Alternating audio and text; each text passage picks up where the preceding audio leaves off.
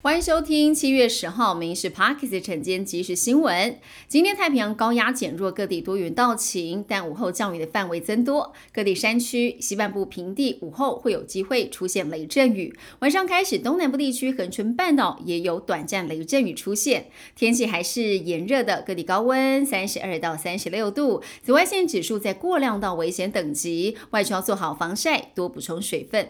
台北市南京西路跟贵德街路口出现了一公尺深的天坑，原本在昨天晚间可以单向通行，但新工处今天凌晨紧急通知，潮汐地下水高涨，携带了大量的泥沙，导致土壤掏空的范围增大，路面再度呈现。目前西宁北路到环河北路是封闭通行的。华林县秀林乡今天清晨六点十一分发生了规模五点二的地震，深度是十五点三公里，是极浅层地震。最大震度花莲南投、台中四级，宜兰三级，桃园新竹、彰化、云林、台东、苗栗两级。台北市也感受到明显的摇晃。气象局针对了花莲县发布了灾防告警讯息，这是今天第二起震央在花莲县秀林乡的地震。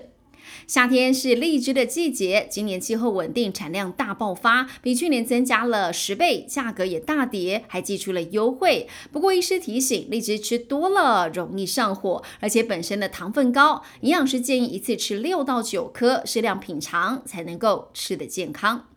沿海活动暗藏危机，中央气象局统计，全台每年平均发生了三十件海岸异常波浪、疯狗浪，把民众卷入海中的意外。气象局陆续建制了观测，发展了预警系统，预警机制最快明年第二季起试办。比照极高、低温、黄橙红灯的灯号，更用主动及时的方式来公告或广播示警。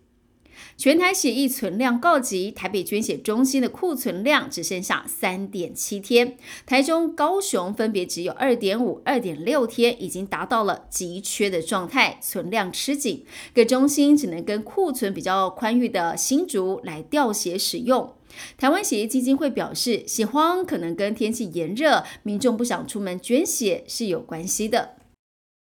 搭捷运手扶梯，经常听见熟悉的广播提醒，要紧握扶手，站稳踏阶。但最近有民众发现，在国父纪念馆五号出口的一座手扶梯，竟然是中国口音。议员痛批蒋师傅又被中国吃豆腐了。但对此，北师傅解释，这个出口靠近大巨蛋，是由远雄公司负责。远雄也承诺会尽速重新来录音，换掉中国腔的广播。美国总统拜登接受了 CNN 专访，说乌克兰还没准备好加入北大西洋公约组织，俄乌战争得先结束，北约才能够考虑把乌克兰纳为成员国。现在让乌克兰加入北约，将意味北约会跟俄国来开战。他也表示，美国提供有争议的急速弹药给乌克兰是艰难的抉择，但是他确信这是有必要的，因为正向俄国军队发动反攻的乌克兰即将耗尽弹药。